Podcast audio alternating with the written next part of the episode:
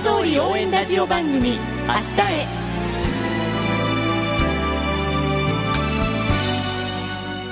時刻は5時10分になりました。今週も浜通りの情報をお届けする浜通り応援ラジオ番組明日へのスタートです。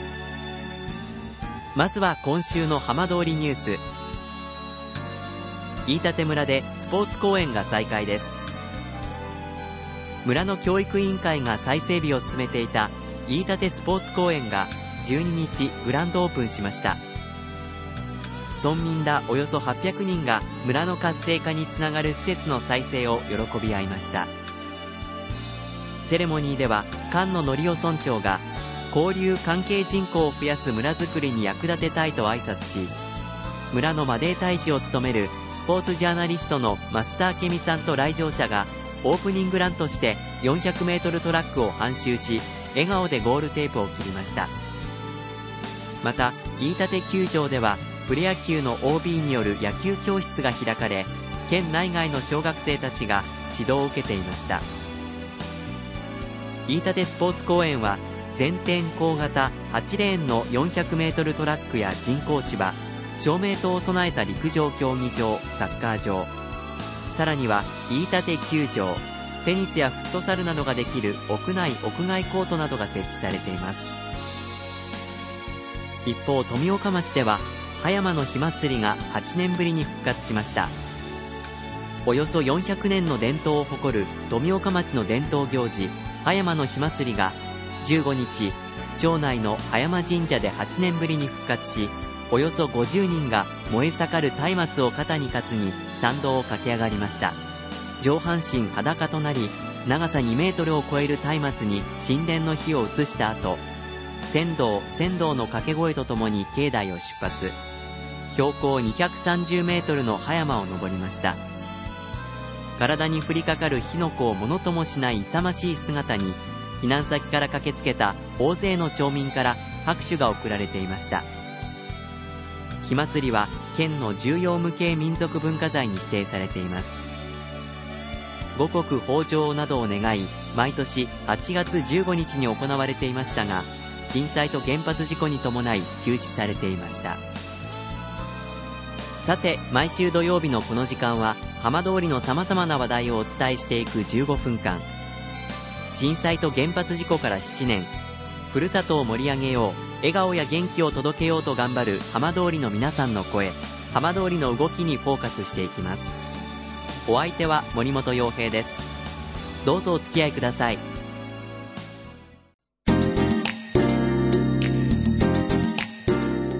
代わっては浜通りの話題やこれから行われるイベントなどを紹介する浜通りピックアップです。来週29日水曜日午後6時半から南相馬市の原町障害学習センターで報徳地方から学ぶまちづくり南相馬の未来を担う人づくりと題した講演会が開かれます。南相馬にゆかりの深い二宮金次郎こと二宮尊徳。その教え報徳地方とはどんなものなのでしょうか？講師を務める神奈川県の報徳二宮神社宮司の草山明久さんにお話を伺います。草山さんよろしくお願いいたします。よろしくどうぞお願いいたします。まず最初にお伺いしたいんですがそもそもこの二宮金次郎二宮尊徳と、まあ、南相馬曹操地域、まあ、どういった縁があるんでしょうか？あのおそらく相馬の方はですね皆さんご存知じゃないかと思うんですけれども、ええ。えー、尊徳の、まあ、お弟子さんの、まあ、皇帝と言われるお一人に富田光慶という方がいらっしゃいます。でこの方あ相馬の方でございましてえー、この方を中心にですね、えー、当時その相馬のところでも、えー、報徳司法のその実践を行ったあそういう、まあ、土地でございますので、えー、報徳とはもう昔から非常に、まあ、縁とゆかりのあるそういう土地なんですね。なるほど、そういったところからまあご縁があったということなんですね。で、はい、今、あのお話の中にも出てきましたが、法徳司法ということなんですけれども、はい、あの、まあ、二宮尊徳、まあ、二宮金次郎で習った方も多いと思うんですが、はい、あの、まあ、学校に銅像があって、すごく勤勉な、あの、印象といいますか、はい、まあ、そういうところはわかるという方いらっしゃると思うんですけれども、まあ、二宮尊徳の人となり、そしてこの法徳司法どういうことなのか、ちょっと順番に教えていただけますか？はい。あのまあ、二宮金次郎という名前の方が一般的には今もあの焚き木を背負って本を読んでる銅像、えー、あれをイメージされる方が非常に多いと思いますけれども、えー、二宮尊徳王のですね二宮先生の功績というのは子供の頃のお話ではございませんで、えー、後半生のですねおよそ35歳ぐらいからお亡くなりになるまでの、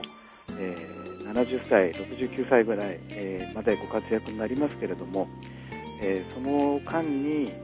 北関東を中心にですね、えー、まあ、相馬等も含め、お弟子さんが行かれたところまで含めると、後に600家村と言われる当時疲弊していた農村復興、えー、財政再建、そういうものに携わった方なんですね。ええ、で、えーその実践的なやり方の部分を、まあ、主に法徳司法というような言い方をしますので、ええ。えー、まあ、この当時の実践の仕方それから、えー、それでまあ村を起こした暁にはですね、え地域の方々があ、まあ、これは今度法徳司法あの思想というようなあ部分になろうかと思いますけれども、えー、まあ、心豊かに地域社会の中でみんなが暮らせるというような、まあ、そういう今度教えも説きましたので、えー、そういうものが、まあ、今現代にもう一度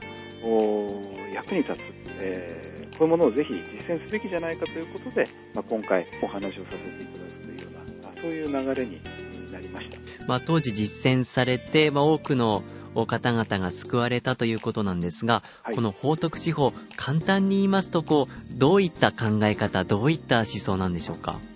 あの例えばあ代表的なその言葉とか考え方の中で、例えば荒れ地は、まあ、荒れ地の力で起こすとかですね、ええ。えー、あとは、まあ、今、相互扶助の当然社会ではありますけれども、まずはあの自助の自分がまずきっちり立ってですね、そこから、えー、町おこしをするか、あと相馬なんかでもですね、当時は過去180年ぐらいの、えー、過去を調べましてですね、極めて緻密なその今でいう事業計画のようなものを立てられてるんですね。ええ、ですので、えー、その土地の状況に応じまして、えー、そこからまあ課題を抽出して、それからまあこう街づくりの,、まあそのやり方を決めていくというような、えー、そういうやり方というのが、まあ、法徳司法のまあやり方というふうにまあ思っていただければとは思います。現代にも十分応用ができるということなんですね。はい。あの、私ども実際本当にそう思ってまして、ええ、あの、私は小田原ですけれども、まあ、小田原で、えー、この法徳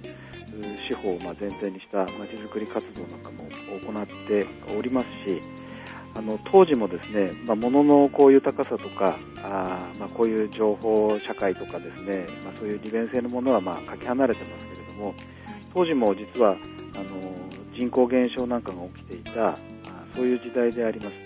で天災や飢饉なんかが起きていたそういう時代でもありますのでね、社会的背景というのは、えー、少し似てるところはあるんだと思ってまあ、南相馬という土地は、まあ、この福島の中でも東日本大震災でも被害に遭った地域の一つですし、はい、えー、まあ、その復興に向かって今住んでいる中ですけれども、はい、まあ、南相馬の市民の皆さんにどういうところ一番お伝えになりたいと思っていらっしゃいますか？とにかく非常にまあ強い精神力で、えー、また極めて緻密なその法則司法のやり方でですね、えーまあ、本当に小さいところからあ章を積んで大とのその関所偉大なんていう言葉が、まあ、そのところの言葉で非常に有名なものがありますけれども本当にそういう形で、えー、短期ではなくてですね、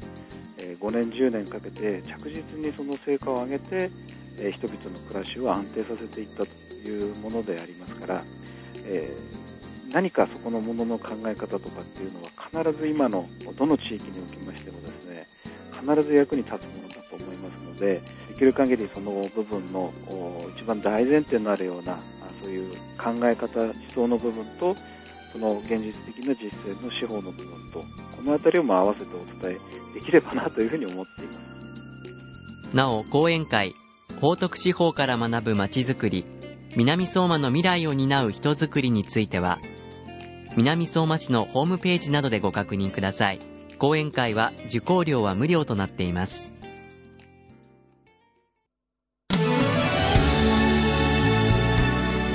浜通りの情報をたっぷりでお送りしてきました浜通り応援ラジオ番組明日へ。この先も番組では頑張っている皆さんにどんどんマイクを向けていきます。来週のこの時間もどうぞお楽しみに。